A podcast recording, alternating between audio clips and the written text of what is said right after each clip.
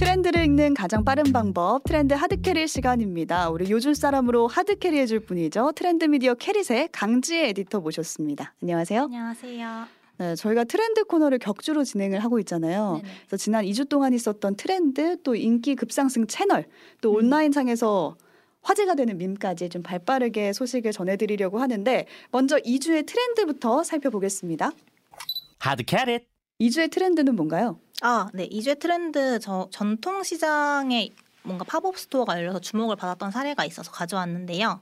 네, 팝업 스토어라고 하면 요즘 뜨는 동네에 많이 열잖아요. 네네. 근데 이번엔 전통시장 안에 열린 거예요. 네, 맞아요. 최근에 그 서울 종로에 있는 광장시장에 한 맥주 브랜드 팝업 스토어가 열렸는데 요즘에 이 전통시장이 뭐 노포도 있고 뭐 음. grocery 마켓 같이 힙한 마켓도 열리면서 뭔가 그런 가게들 조화를 즐기기 위해서 전통시장을 찾는 뭔가 젊은 층이 되게 많아졌거든요. 음, 특히 요즘 뜨고 있는 뭐 신당이나 뭐 약수 금호에도 모두 전통시장이 있고요. 이런 음. 전통시장에 팝업 스토어가 열리는 경우가 흔치가 않아서 좀 색다르다는 반응을 얻고 있습니다. 전통 시장이랑 핫플레이스가 조합을 이룬 건데 조화인데 아직 못 가봐서 어떤 느낌인지 상상이 잘 안 가서 음. 일반 팝업 스토어랑 이런 네. 전통 시장에서 열리는 팝업 스토어랑 차이가 있나요?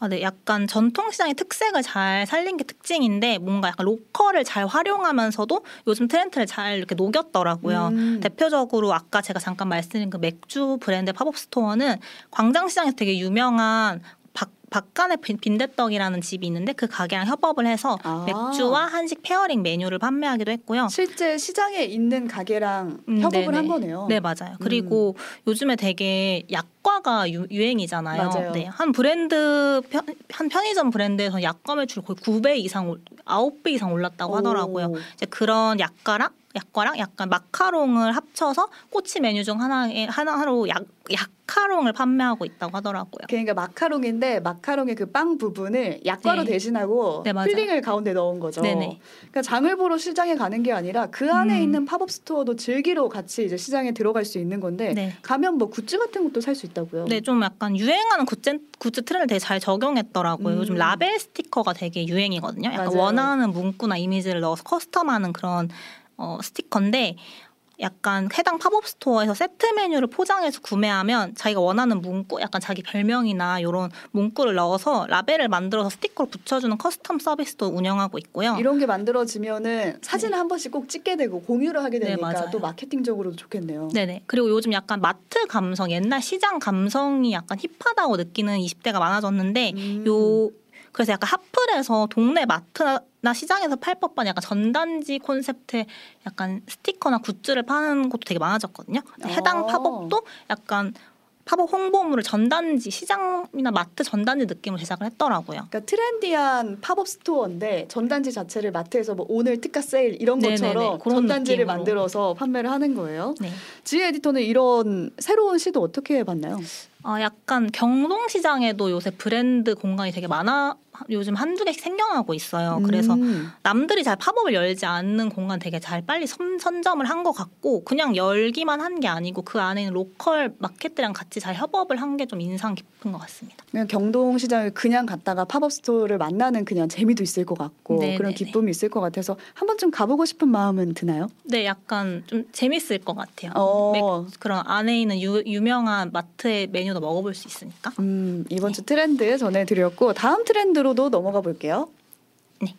요번에 가져온 트렌드는 약간 중고등학교에서 화제인 익명 투표 앱이에요. 네, 앱을 이용해서 썸을 탄다고요?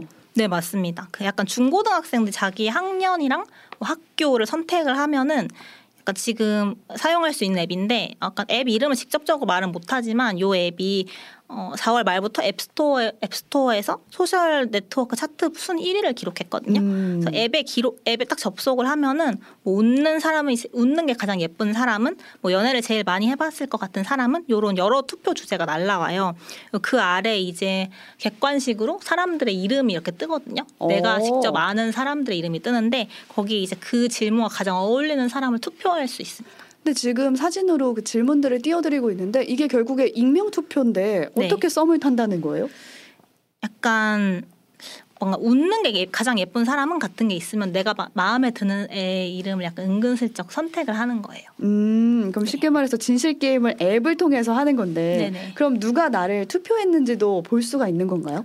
네, 마- 예를 들어서 아나운서님이 저한테 가장 예쁜 사람은으로 저를 선택을 했으면 음. 제가 그 앱 내에서 약간 포인트를 쌓으면 그 포인트 그아 다시 설명해도 괜찮을까요? 네. 만약 아나운서님이 가장 예쁜 사, 야- 가장 웃는 게 예쁜 사람을 저를 선택하면은 저한테 날아와요. 투표를 받았다 이렇게. 음. 그럼 제가 이제 쌓은 그 포인트로 어, 누가 날 선택한 건지 그 힌트를 얻을 수 있어요. 초, 초성이라던가 이런 식으로. 아, 최선화라고 하면 치에시오 니은 이런 네네, 식으로 그런 식으로요. 초성 통해서 누가 날 좋아하는지 확인을 할 수 있는 거네요. 네네. 그래서 음. 요새 10대들의 약간 인스타그램 스토리에는 요런 요 알림을 캡처한 게 도배되어 있대요. 막 누가 나 뽑았냐 고맙다 음. 이런 식으로. 음, 일단은 뭐 학교 학년 반을 써 넣어야 된다는 뭐 이유도 있다고 하더라고요. 거기 안에 써 넣어서 회원 가입을 하는 건가요? 네 맞습니다. 음, 이번에는 핫한 유튜브 채널을 소개해주는 시간으로 한번 넘어가 볼게요. 2주의 뜬 채널로 가보겠습니다.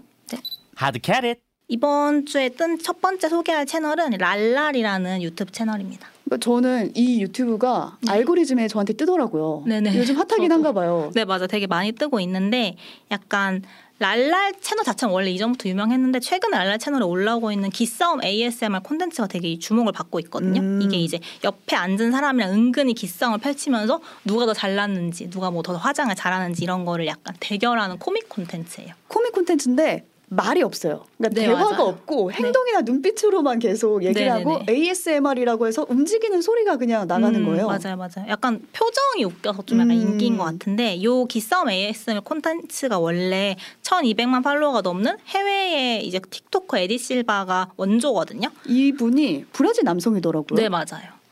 이분의 이제 기싸움 콘텐츠가 틱톡에서 약간 유행하면서 약간 메가 콘텐츠로 떠올랐는데 랄랄님은 이제 이 유행을 참고한 거라고 할 수 있어요.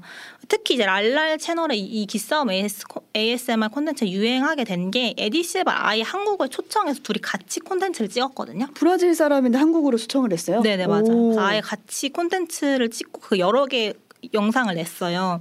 이전부터 약간 댓글이나 커뮤니티에서 어, 둘이 같이 이 콘텐츠 찍으면 되게 재밌겠다 이런 반응이 있었는데 둘이 실제로 같이 영상을 찍으니까 음. 엄청 폭발적인 반응을 얻고 이 채널이 더 유행, 유명해지게 된 거죠. 그러니까 아- 팬들이 아이디어로 이제 댓글에 달아준 거를 실제로 실현을 시키면서 뭔가 더 대박이 난 거네요. 맞아요, 맞아요. 아이디어를 수용을 하면서 음, 네네. 그러니까 팬들과의 소통이 엿보인 랄랄이 이번 주뜬 채널이었고 또 네. 뜨고 있는 쇼폼 채널도 있다고요. 네, 약간 인스타그램 릴스에서 떡상한 채널인데 하빈쌤이라는 채널이에요. 하빈 쌤? 네, 이 쌤이 이제 수영 강습 콘텐츠를 약간 상황극 영상을 이렇게 올리는 영- 채널인데 구독자님들을 이제 회원님이라고 부르면서 어, 형광색 수경을 끼고서 실제로 약간 수영장에서 상황극을 진행하거든요. 아 수영 강사 역할을 하는 거네요. 네, 맞아요. 음. 근데 어, 이 채널 약간 주목을 받게 된 이유가 영상의 기승전이 플러팅으로 진행되는 경우가 많아서 이 플러팅이 사람들 너무 킹받게 해서 이제 좋은 반응을 얻은 거거든요. 그러니까 플로팅이 호감을 표하면서 계속 꼬시는 걸 말하는 네, 거잖아요. 맞아요, 맞아요. 약간 예를 들면 막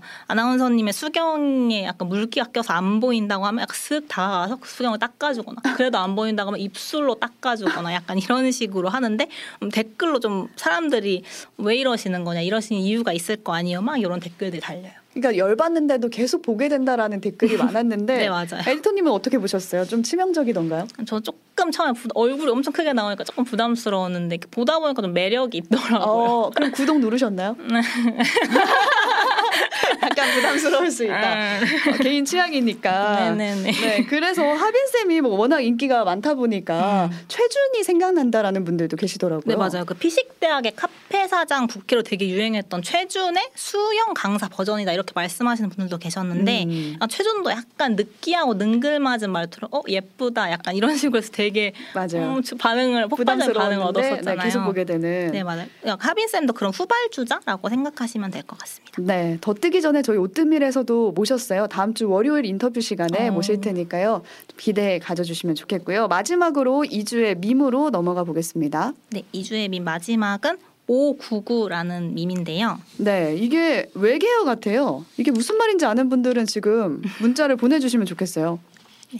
요게 이제 해외에서 유행하고 있는 밈이에요. 그래서 혹시 인스타그램 메모 아세요?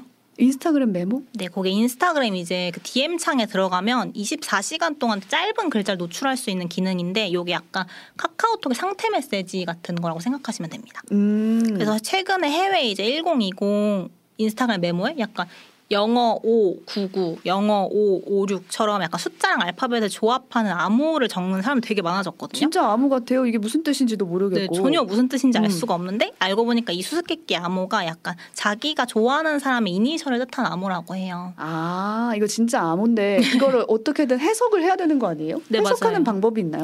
요건 이제 암호 해석표가 있어야지 읽을 수 있거든요. 그래서 아예 인스타그램 공식 계정에서는 이 암호를 해석할 수 있는 암호 해석표를 공유해 주 기도 했는데요. 지금 사진 띄워드리고 있는데 네. 이뭐 오 뭐뭐 숫자가 어떤 알파벳을 뜻하는지 해석표가 나와 있어요. 네, 그래서 영어 599는 C라고 해- 암호표에 나와 있는데 이 C가 내가 좋아하는 사람의 이니셜인 거죠. 음. 그래서 어뭐 요즘에는 이런 암호가 좀 다양해져서 아예 내가 좋아하는 사람을 내 이니셜 뜻한 암호 외에도 연인과 헤어진 사람을 위한 뭐 암호라든지 뭐 miss you를 다른 암호로 표현한다든지 이런 SNS 암호가 되게 빠르게 다양하게 생겨나고 있다고 합니다. 그러니까 암호가 굉장히 다양한 것 같고 이거 가만히 듣다 보면은 우리 어렸을 때도 이런 암호들이 굉장히 많았잖아요. 네 맞아요. 학창 시절에 자기들끼리 사용하는 암호. 그쵸, 그쵸. 근데 지금은 인스타그램에서 뭐 599 이런 식으로 네. 암호표가 새롭게 나타나는 게 네, 아닌가라는 맞아요. 생각이 들고 지금 일부 끝곡으로 윤하의 비밀번호 486 들었는데 그 암호가 가장 쉬웠다라는 네. 생각도 들고요. 저희가 앱에서 학생들끼리 자기가 좋아하는 사람들끼리 뭐 익명 투표 앱을 이용한다라는 얘기도 나왔는데 요즘 이런 익명 그리고 암호를 이용한 소통이 좀 유행하는 게 아닌가라는 네, 생각도 맞아요. 듭니다. 그럼 오늘 여기까지 우리 요즘 사람으로 하드 캐리 해준 캐릿의 강지 에디터와 함께했습니다. 고맙습니다. 감사합니다.